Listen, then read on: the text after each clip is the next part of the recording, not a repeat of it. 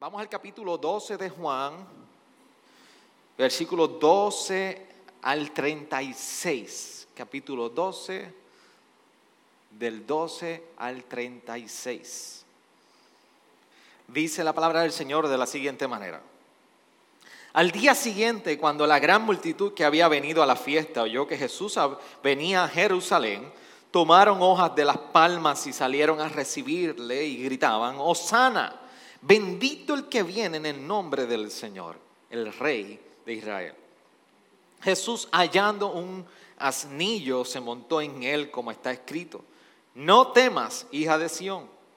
He aquí, tu rey viene montado en un pollino de asna. Sus discípulos no entendieron esto al principio, pero después que Jesús fue glorificado, entonces se acordaron de que se había escrito de él y de que él había hecho estas cosas. Y así la multitud que estaba con él cuando llamó a Lázaro del sepulcro y lo resucitó de entre los muertos, daba testimonio de él. Por eso la multitud fue también a recibirle, porque habían oído que él había hecho esta señal. Entonces los fariseos se decían unos a otros, ¿veis que no conseguís nada? Mira, mirad, todo el mundo se ha ido tras él. Y había unos griegos entre los que subían a adorar la fiesta. Estos pues fueron a Felipe, que era de Bethsaida, de Galilea, y le rogaban diciendo, Señor, queremos ver a Jesús. Felipe fue y se lo dijo a Andrés, Andrés y Felipe fueron y se lo dieron a Jesús. Jesús les respondió diciendo, ha llegado la hora para que el Hijo del Hombre sea glorificado. En verdad, en verdad os digo que si el grano de trigo no cae en tierra y muere, queda él solo, pero si muere, produce mucho fruto. El que ama su vida, la pierde. El que aborrece su vida en este mundo, la conservará para vida eterna. Si alguno me sirve, que me siga. Y donde yo estoy, allí también estará mi servidor. Si alguno me sirve, el Padre lo honrará. Ahora mi alma se ha angustiado y qué diré, Padre, sálvame de esta hora. Pero para esta hora, para esta, para esto he llegado a esta hora. Padre, glorifica tu nombre. Entonces vino una voz del cielo y viene una voz del cielo y le he glorificado y de nuevo le glorificaré. Por eso la multitud que estaba allí y la oyó decía que había sido un trueno. Otros decían, un ángel le ha hablado. Respondió Jesús y dijo, esta voz no ha venido por causa mía, sino por causa de vosotros. Ya está aquí el juicio de este mundo. Ahora el príncipe de este mundo será echado fuera. Y yo, si soy levantado de la tierra, traeré a todos a mí mismo. Pero él decía esto para indicar de qué clase de muerte iba a morir. Entonces la multitud le respondió, hemos oído en la ley que el Cristo permanecerá para siempre. ¿Y cómo dices tú, el Hijo del Hombre tiene que ser levantado? ¿Quién es el Hijo del Hombre? Jesús entonces les dijo, todavía por un poco de tiempo la luz estará entre vosotros. Caminad mientras tenéis la luz para que no os sorprendan las tinieblas. El que anda en la oscuridad no sabe a dónde va. Mientras tenéis la luz, creed en la luz para que seáis hijos de la luz. Estas cosas habló Jesús y se fue y se ocultó de ellos. Señor, gracias por este tiempo que tú nos concedes en tu palabra. Te rogamos, Señor, por tu gracia durante este tiempo trayendo convicción a los corazones, convicción a cada uno de nosotros de la necesidad de ver a Jesús, de ver su cruz y tener un encuentro con ello. Señor, ayúdanos en este momento a ver nuestro pecado, a ver, Señor, nuestra necesidad y a reconocer que no, no tenemos nada, Señor, que traer a la salvación más allá de un arrepentimiento y una fe que solamente procede de ti. Ayúdanos en este tiempo, Señor. En tu nombre oramos. Amén. ¿Se puede sentar, amados? Un gozo poder verles esta mañana y quisiera comenzar a hablar y preguntar, cuando escuchamos la palabra crisis, ¿qué piensas? ¿Qué viene a tu mente? Y compartí en esta mañana que en ocasiones las crisis llegan a nuestra vida por aquello que nosotros no somos capaces de ver la incertidumbre, en no saber qué va a suceder mañana, en no saber qué nos depara mañana, cómo se van a resolver nuestros problemas, incluso cuando tenemos que hacer algún tipo de análisis para descubrir alguna condición o algo que nos está ocurriendo médicamente, nos causa ansiedad, preocupación, saber esperar los resultados que estarían dentro de una semana, crisis por lo que no vemos. De hecho, se, desarrolla todo lo que eh, eh, en cierto sentido llamamos filosofía, una búsqueda de sabiduría, una búsqueda de entendimiento sobre la ética, la moral, la verdad. ¿Existe Dios? ¿No existe Dios? Porque en el hombre hay un deseo de conocer, de entender. Por eso este deseo de conocer y entender viene atado al deseo de ver y entender lo que estamos viendo. Pero cuando no vemos, esto causa en nosotros una crisis. Pero hoy yo quiero que nosotros reflexionemos de una crisis totalmente a la inversa. La crisis acerca de aquello que podemos ver. Esta fue precisamente la petición de unos griegos, según leímos en este pasaje, que cuando Jesús estaba acercando, y vamos a ir hablando en detalles, le dijeron, a uno de los discípulos, Felipe, queremos ver. Y digo todo esto porque ver a Jesús provoca crisis en nosotros. En ¿por, qué, ¿Por qué esto, pastor? ¿Por qué ver a Jesús provoca crisis en nosotros? Porque cuando nosotros miramos la cruz, nosotros no solamente vemos quién es Dios, sino que en la cruz nosotros vemos quiénes somos nosotros. La respuesta de Jesús, ¿cuál fue? Los griegos preguntaron, queremos ver a Jesús. ¿Cuál fue la respuesta de Jesús? Queremos entender si Jesús respondió realmente. Pero Jesús, los griegos están haciendo esta pregunta en el marco del contexto y permítanme ir recorriendo para entender lo que representa mirar a Jesús y la crisis que provoca en nosotros mirar la cruz. Porque Jesús está entrando a Jerusalén, vemos a Jesús que está haciendo múltiples milagros, ya vamos por la séptima señal, levanta a Lázaro, la semana pasada hablamos de cuando Él regresa a Betania y Jesús se va en una trayectoria Jesús va caminando, entrando a Jerusalén a la famosa fiesta de las Pascuas. Y Jesús entra y lo está esperando una multitud porque ya Jesús es famoso. No tuvo necesidad de Instagram, Facebook, TikTok y todas las madres de, las redes sociales. Jesús ya había sido famoso por todo lo que había hecho.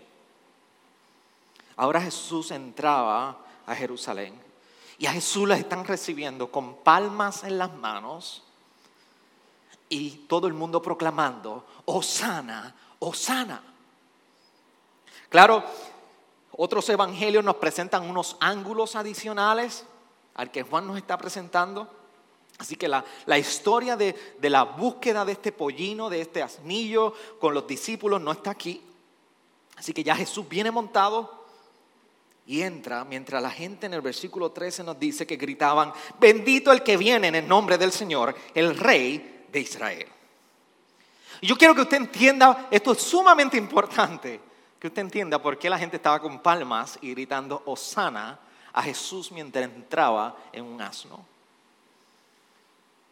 ¿Cuál es la relación de esto? ¿Por qué la gente gritaba, ahí viene el Mesías, el rey de Israel? La gente estaba esperando, estaba mirando ahí a Jesús como un rey. Pero la realidad es que no era necesariamente rey que ellos estaban esperando.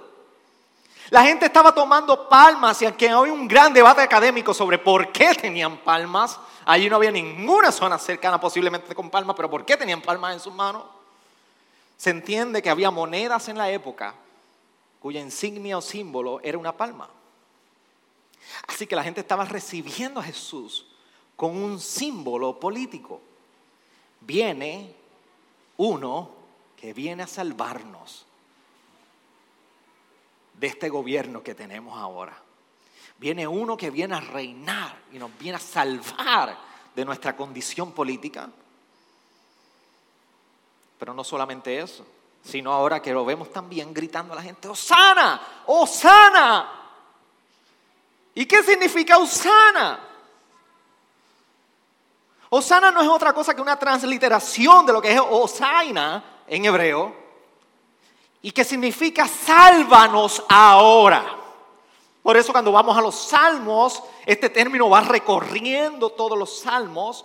Cuando en un momento dado, por ejemplo, en el Salmo 118, 25, el salmista expresa Osaina, que significa, te rogamos, oh Señor, sálvanos ahora.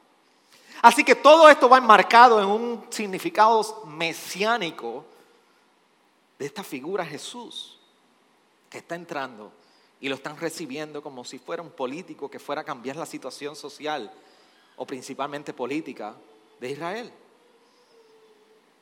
Y era que mientras el pueblo quizás esperaba un libertador que, que viniera como guerrero montado en un caballo, si había algo que distinguía aquel libertador, a un guerrero, a un combatiente de guerra, o un jefe de guerra, era que venía montado en un caballo. Si había un símbolo de guerra, era el caballo. Sin embargo, Jesús hace todo lo contrario. Mientras posiblemente el pueblo esperaba a uno montado en un caballo, Jesús viene montado en un asno, que representa la llegada de un rey manso y un rey que está no, solo, no anunciando guerra, es un rey que viene a anunciar que se acabó la guerra. Es un rey que viene anunciando paz. Y es un rey que viene con un significado de libertad a los cautivos. ¿Por qué? ¿Dónde tú ves la libertad de los cautivos en la llegada de Jesús en un año? ¿Qué tiene que ver eso? Permítame explicarle que esto es un momento donde todo el Antiguo Testamento está apuntando a la llegada de Jesús Lucas 24 nos recuerda esto, como Jesús comienza a hablar con unos discípulos y le dice, todo lo que hablan los salmos, las escrituras y los profetas hablan de mí. Particularmente los profetas, aunque hablaban a su momento histórico y su contexto histórico del momento, era mesiánico profético porque representaba a alguien que vendría, un rey, un libertador. De hecho, nosotros hemos estado, estuvimos discutiendo varias semanas atrás en los grupos comunitarios la relación de jueces, el libro de jueces. Y como el libro de jueces apunta a que la necesidad de un juez, de un libertador, que hacía Otoniel, que hacía Gedeón, que hacía Jefté, todos fueron libertadores que Dios levantó. Apuntaban, pero ninguno de ellos pudo en total, en su totalidad libertar al pueblo. Al final el libro de jueces nos recuerda que el pueblo continuaba haciendo lo que cada uno le daba la gana. Así que todo apuntaba a la necesidad de un libertador. Por eso en particular, esta escena de Jesús entrando en el pollino, en un asno, es un cumplimiento del Antiguo Testamento, cuando en Zacarías 9:9, el profeta ahí está diciendo, he aquí tú vienes, tu rey viene a ti, justo y dotado de salvación, humilde, montado en un asno, en un pollino, hijo de asna. Este es el cumplimiento de esta profecía. Esto es lo que representa la entrada de Jesús a Jerusalén en el tiempo de la Pascua. Pero lo interesante es que en Zacarías 9, dos versículos más adelante, versículo 11, describe al que viene montado en un asno de la siguiente manera. Y en cuanto a ti, por la sangre de mi pacto contigo, he librado a los cautivos de la cisterna. Así que vemos ahora un Jesús como nuestro rey en humildad, como siervo montado en un asno y que representa la libertad a los cautivos del pecado. Acuérdense que el contexto es la entrada de Jesús en la fiesta de la Pascua. Y le comentaba esta mañana al grupo, a, la, iglesia en la mañana, en inglés tiene mucho sentido cuando nosotros escuchamos el término de Passover. Pasar por alto la Pascua no representaba otra cosa que el recordatorio principalmente de lo que Dios había hecho con el pueblo de Israel cuando estuvo esclavo en Egipto. No sé si se recuerdan que en las plagas en un momento dado Dios le ordenó al pueblo y le dijo, ve, mata haz un sacrificio y la sangre la vas a limpiar, vas a untarla, la vas a pintar los dinteles de las puertas. Y el ángel de la muerte que viene a visitar toda casa con su primogénito pasará de largo. Y la muerte, la muerte no llegará a tu hijo. Pero allí el, pueblo de Israel mató, hizo un sacrificio. Y ese sacrificio untaron la sangre por los dinteles de las puertas y el ángel pasó de largo. Esto era precisamente una prefiguración, un tipo apuntaba a la imagen de lo que Cristo haría un día en la cruz del Calvario. Y esta fiesta, el pueblo de Israel la celebraba una y otra vez todos los años en recordatorio de cómo Dios los libró de la esclavitud en Egipto. Y los sacó de esa esclavitud a la libertad. Y ahora entra este Mesías, Jesús, en el tiempo de la fiesta, dándole toda una tónica distinta y de mayor significado a lo que ocurrió en el Antiguo Testamento. Ahora, el Cordero que derramaría su sangre y que traería la libertad perpetua y eterna para los cautivos, estaba montado sobre un asno. Jesús como nuestro rey. Jesús entrando a Jerusalén y Jesús mostrando que Él culminaría la guerra que agobiaba al ser humano, proclamaría la paz entre Dios y los hombres y vendría a rescatarnos del pecado por su sangre. Esa es la imagen donde nosotros vemos que los griegos están preguntando, queremos ver a Jesús. Estos griegos llegaron allí, no sabemos, sabemos si eran judíos helenizados que vinieron y tenían la tradición de visitar la fiesta. No sabemos porque ya posible, es muy seguro que en este momento dado, según los otros evangelios, ya había ocurrido el orden que el mismo Jesús había puesto en el templo cuando todo el mundo estaba como en mercaderes. En otros evangelios nos enseñan esta escena, que Jesús entra, ve a todos los, a los que están vendiendo y todo el desorden que había en el templo y los pone en orden, empieza a virar mesa y allí hace una revolución total. Posiblemente estos griegos escucharon, ¿quién es este que está poniendo en orden el asunto religioso aquí? Y se acercaron a Felipe, le dijeron, queremos ver a Jesús. ¿Cuál es la respuesta de Jesús? Porque pareciera que Jesús no responde. Por eso el versículo 23 dice, Jesús les respondió diciendo, ha llegado la hora para que el Hijo del Hombre sea glorificado. Y mire cómo sigue diciendo, e, esta es la respuesta de Jesús. En verdad, en verdad os digo, que si el grano de trigo no cae en tierra y muere, queda él solo, pero si muere, produce mucho fruto. El que ama su vida, la pierde. El que la aborrece su vida en este mundo, la conservará para vida eterna. Si alguno me sirve, que me siga. Y a donde yo estoy, allí también estará mi servidor. Si alguno me sirve, el Padre lo honrará. Jesús comienza sus respuestas apuntando a Él. Jesús no le está diciendo, si ustedes me van, les voy a permitir verme o no, les voy a permitir verme. Esa no es la respuesta de Jesús. Jesús está diciendo, ok, mírenme un momento a mí. Miren lo que va a estar sucediendo. es necesario que una semilla caiga, muera al ser semilla para que germine y sea una planta. Es necesario que esto ocurra. Jesús está hablando de sí mismo. Yo voy a morir, voy a resucitar para traer vida a ustedes. Así que Jesús comienza a apuntar la imagen y toda la escena hacia sí mismo si es que los griegos querían verlo. ¿Y qué sucede? En el libro del Evangelio de Juan se divide usualmente entre la academia en dos libros. Los primeros 11, versículos, 11 capítulos, perdón, se les conoce como el libro de las señales, porque como ustedes bien han estudiado durante estos meses, son las señales de los milagros. Vemos a Jesús sanando, vemos a Jesús sanando al, al ciego, levantando muertos, el la primera señal convirtiendo el agua en vino. Vemos toda esta imagen en los primeros 11 capítulos de Juan. Así que en la segunda parte de Juan, del capítulo 12 al capítulo 21, le llaman el libro de la gloria. Porque es el momento, todos estos capítulos recogen a Jesús de camino a la cruz. de camino a donde la gloria de Dios sería manifestada y consumada por la humanidad. Por eso cuando Jesús está hablando en el versículo 23 y dice, Jesús le respondió diciendo, ha llegado la hora para que el Hijo del Hombre sea glorificado, hay dos cosas muy importantes que no podemos pasar por alto. Una, Jesús ahora dijo, ahora es la hora. Y si tú te recuerdas muy bien de todo lo que hemos ido recorriendo, cuando llega la boda de Caná, allí de momento la mamá le dice, Jesús, se acabó el vino y estos novios necesitan celebrar. Tú eres el único que puede cambiar y dice, eh, no me reveles todavía que no ha llegado la hora. A los hermanos y la mamá, no me diga, wait a minute, wait a minute.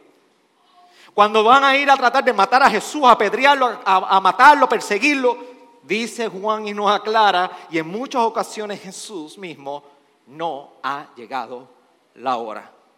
El momento todavía de Jesús estaba muy claro que había un plan en el cual Dios lo había enviado, Dios Padre, a revelar ese plan de redención para con la humanidad.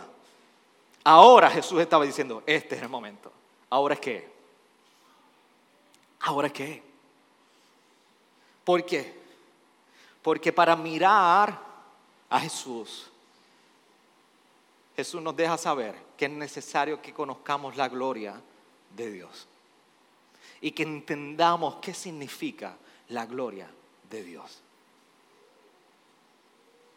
Cuando nosotros hablamos de lo que es conocer la gloria, de que había llegado la hora de glorificarse, yo quiero que usted entienda que esta es la respuesta más profunda al problema de la esperanza que tú y yo tenemos. ¿Cómo podemos ver a Dios? Cuando nosotros estamos en un gran problema, sea afirmativamente o negativamente, tú y yo tenemos un problema de esperanza. Porque la pregunta es, ¿vemos a Dios? Yo no veo a Dios aquí.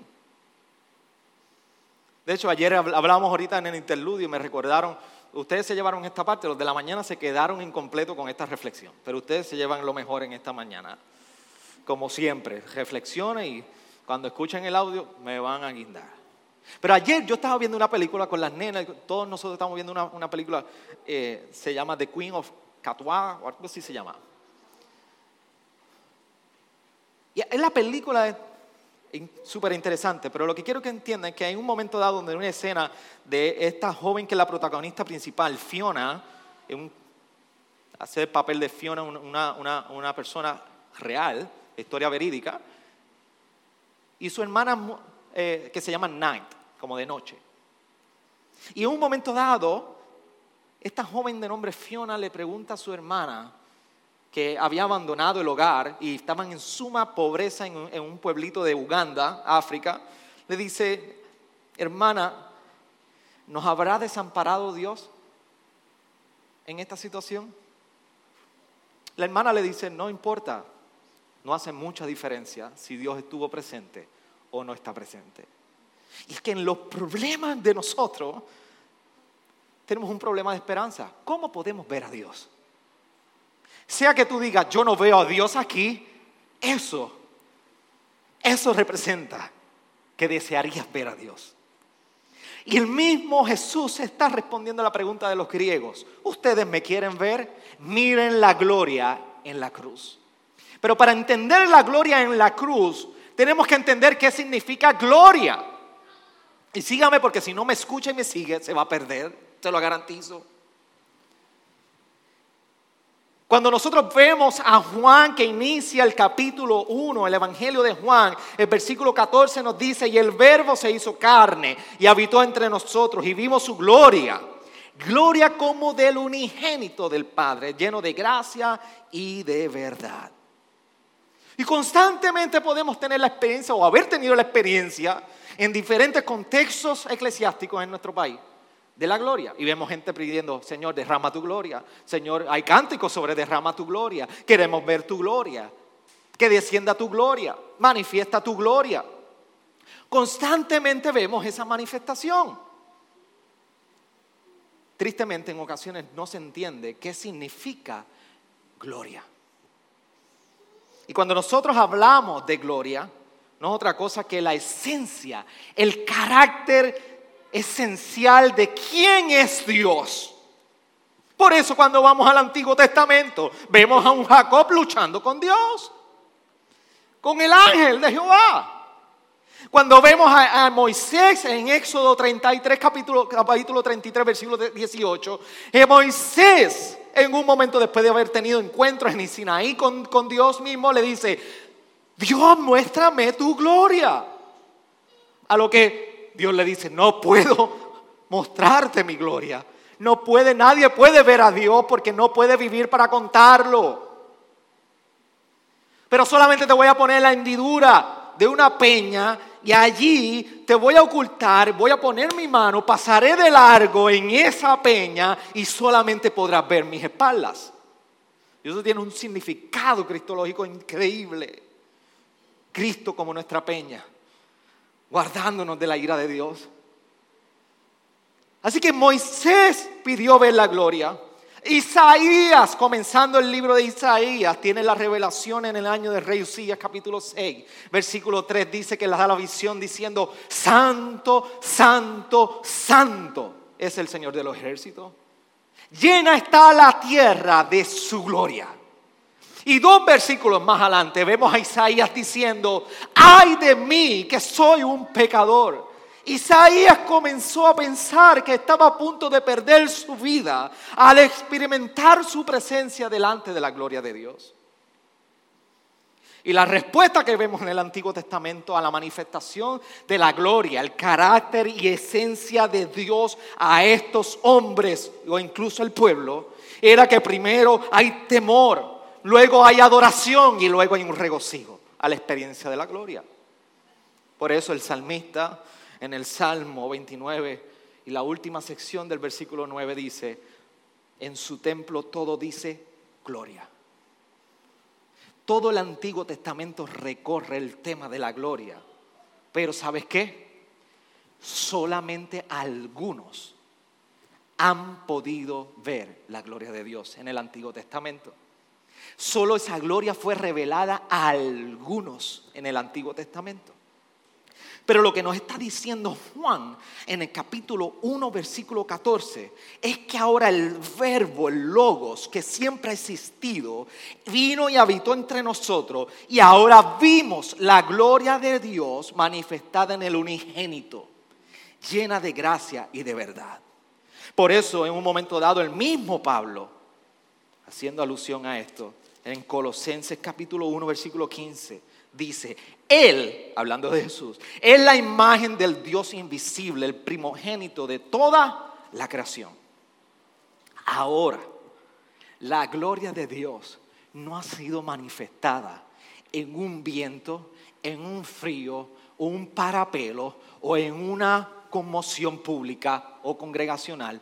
Ahora la gloria de Dios donde único ha sido manifestada es en la persona de Jesús. Y ahora tú y yo podemos ver la gloria de Dios manifestada en la cruz. Por eso Jesús le está diciendo a los griegos, ¿ustedes me quieren ver? Miren la cruz. En la cruz ustedes van a verme a mí. En la cruz ustedes van a entender quién es Jesús. En la cruz ustedes van a ver la gloria de Dios manifestada para todos ustedes. Por eso vemos a Jesús, que de camino a la cruz comienza en el equivalente prácticamente a los otros evangelios de la escena del Getsemaní a preguntarse y a pedir al Padre, sálvame de esta hora. Y allí una voz vuelve e interrumpe toda la multitud y comienza a recordar, este es mi hijo. Y ahí vemos la naturaleza humana de Jesús, 100% Dios, 100% humano. Y esto es lo hermoso de cuando leemos Hebreos 4, en el entendimiento de que hay uno que se ha compadecido de nosotros y que conoce perfectamente por qué Jesús fue humano. Fue de camino a la cruz. Jesús estaba hablando de él, hay que morir, hay que estar apuntando la gloria, pero Jesús, nacido de la mujer, de la Virgen, engendrado por Dios, ahora lo vemos ahí también en su humanidad. Por eso nos hace mucho sentido cuando el autor de Hebreo nos dice que hay uno que se identifica con nosotros.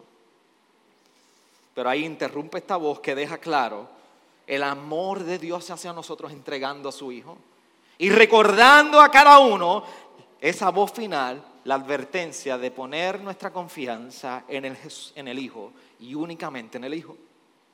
Y Jesús comienza a hablar, precisamente hablando de la respuesta de los griegos, a miren la cruz, mírenme a mí en la gloria manifestada en esa cruz. Jesús recuerda cuál es el significado de esta cruz. Por eso en el versículo 30 al 31, 32 dice, esta voz no ha venido por causa mía, sino por causa de vosotros. Ya está aquí el juicio de este mundo. Ahora, el príncipe de este mundo será echado fuera. Y yo, si soy levantado de la tierra, atraeré a todos a mí, a mí mismo. Aquí Jesús comienza a hablar del significado de la cruz. Cuatro cosas importantes que yo quiero que tú entiendas del significado de la cruz. Una, que hay un juicio para el mundo. Todo el mundo rendirá cuenta de su vida. Dos, el príncipe de este mundo será expulsado. Habrá una victoria definitiva sobre el príncipe de este mundo. Tercero, tendremos la exaltación de Jesucristo. Todo el mundo rendirá cuenta delante de Jesús. Y cuarto, Él los atraerá a sí mismo. Por eso Jesús está diciendo, la analogía de la luz, cuando están preguntándole, ¿eres tú el Hijo del Hombre? Tratando de entender todo lo que estaban, lo que Jesús está hablando. Mírame a mí, mira la gloria manifestada en la cruz. Mi cruz, la muerte representa que yo voy a, pasar juicio de este mundo. El príncipe ya no tendrá poder. Yo seré exaltado y en esta obra yo atraeré muchos a mí para salvación. Por eso le dice, terminando el versículo 35, mientras la luz ande entre ustedes, crean en esta luz. Porque prácticamente lo que Jesús está recordando y diciendo, el tú negar ir a la luz, estás perpetuando tu vida a una oscuridad eterna. Eh, Jesús no da un break en este asunto para que tú puedas estar entre la luz y la oscuridad. Déjame decirte algo, en tu vida espiritual no hay una lucecita de noche. Y no me digas si tú duermes con lucecita de noche todavía, por favor. Qué bueno que tienen mascarilla, no se delatan. Pero en tu vida espiritual, tú no tienes una lucecita de noche. No hay un in-between donde no estoy ni en la luz ni en la oscuridad. Y lo triste es que nosotros queremos vivir nuestra vida terrenal media apagada con una lucecita que nos dé esperanza de que estamos bien. O en Jesús tú estás en luz o en Jesús tú estás en oscuridad. No hay tibios, no hay medios, luz o oscuridad. Por eso en el versículo 37, 35 dice, todavía por un poco de tiempo la luz estará entre vosotros. Caminad mientras tenéis la luz, para que no sorprenda las tinieblas. El que anda en la oscuridad no sabe a dónde va. Por eso yo te digo, y comencé esta, este sermón diciéndote que la cruz produce una crisis. Porque no se trata simplemente de, de mirar a Jesús. Es que cuando nos acercamos a la cruz, debemos decidir. Cuando tú y yo nos acercamos a la cruz, hay que decidir. Hay que tomar una decisión. No es suficiente con simplemente mirar, contemplar y conocer acerca de Jesús. Jesús demanda respuesta en nuestra vida. O tú vives en oscuridad o tú vives en la luz. Cuando tú ignoras el llamado de la luz, tu vida está siendo destinada a la oscuridad, entiéndelo.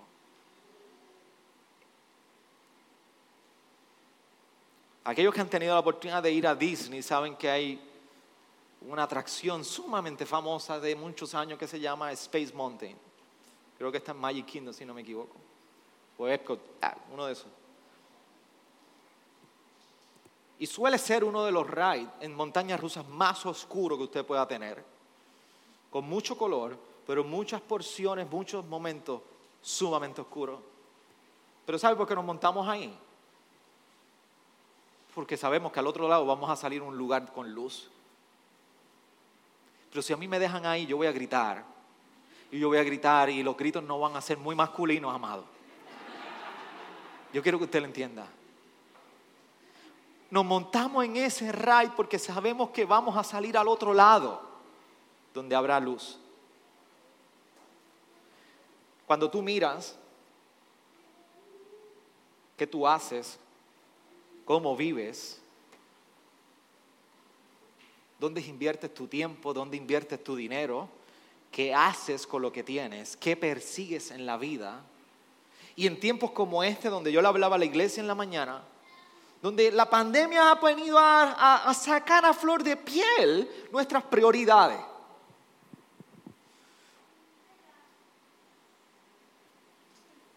Papel de baño, ¿qué les puedo decir? Compra, trabajo, dinero, salud. Ya las prioridades ahora mascarillas, hand sanitizer, estas son cosas que nosotros no estamos acostumbrados a tener constantemente o a procurar como una prioridad en nuestra vida. Todos estamos en un tiempo donde estamos estableciendo prioridades en nuestra vida. Pero qué fácil entre toda la vorágine de decisiones y prioridades que agobian y consumen nuestras mentes, olvidar que nuestra alma es eterna. Tu alma es eterna. Tu cuerpo no es eterno. Tu hipoteca no es eterna. Tu hambre física no es eterna. Ni tus hijos, ni tu marido, ni tu esposa. Nada es eterno pero tu alma, tu alma, la que tú sabes que hoy o está en oscuridad o está en luz, es eterna. Por eso acercarnos a la cruz es una crisis. Porque que estás viendo quién es Dios y quién eres tú. Así que adicional a la crisis que tienes por lo que no sabes y no ves en este tiempo, Hoy tú tienes que mirar la crisis mayor que produce la cruz en ti. Que no es suficiente con solamente mirar a Jesús. La cruz es un reflejo de la invitación que vemos de Jesús. Jesús nos está diciendo en el versículo 25, el que ama su vida la pierde y el que la aborrece su vida en este mundo la conservará para vida eterna. La respuesta y la demanda de Jesús, si alguno me sirve, que me sirva. Y donde yo estoy, allí también estará mi servidor. Si alguno me sirve, el Padre lo honrará. El llamado de la cruz es a que mueras. Jesús nos está recordando como la semilla muere para que germine en planta. Yo moriré por ti para cosechar vida en ti. Pero tienes que morir. Tienes que responder. Tienes que abandonar los reyes de este mundo que posiblemente disfrazas con una buena armadura, con un buen caballo y tienes que recordarte que el verdadero rey de nuestras vidas es aquel que vino en un pollino. Y nos recordó que la mayor liberación que nos trae es la liberación del pecado en la cruz del Calvario. Aquí una buena escena para nosotros ver que precisamente muchísima gente tuvo la gran oportunidad de mirar a Jesús físicamente. Lo vieron. Lo vieron cuando estaba recorriendo en los milagros, lo vieron en la boda, lo vieron precisamente cuando regresó a Betania porque había hecho el milagro de resucitar a Lázaro y todo el mundo estaba esperando y mirando, se había hecho famoso. Aquí los griegos lo están buscando, lo están esperando. Llegó y los recibieron con hosanas y palmas. Pero lo que consiste la verdadera fe del cristiano es que no simplemente vemos a un Jesús, es que lo vemos tal y cual es Él. Lo vemos en la cruz, lo vemos en su gloria manifestada en la cruz. ¿Tú ves a Jesús? ¿Lo puedes ver tú hoy? ¿Lo puedes ver como realmente Jesús te está invitando y ha invitado a que tú lo veas? O simplemente eres un griego acostumbrado y buscando curiosidad por conocer de Jesús. Pero Jesús está invitando a que tú lo mires, a que sepas que Él ha muerto como una semilla para que tú seas parte de su cosecha en vida. La pregunta que debes tener hoy es si tú estás preparado para decir no a tu vida. ¿Tú quieres ver a Jesús? Jesús te pregunta en sus palabras, ¿estás preparado para decir no a tu vida? ¿Negar tu vida y comenzar a vivir mirando a la cruz? Por eso la cruz nos confronta. ¿Qué amas más en la vida? ¿Esta vida o tu vida eterna? ¿Qué tú amas más en esta vida? ¿Tu vida terrenal o tu vida eterna? Inclina ahí tu rostro donde estás.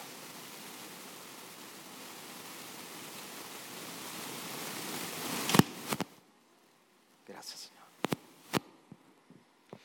Gracias, Señor.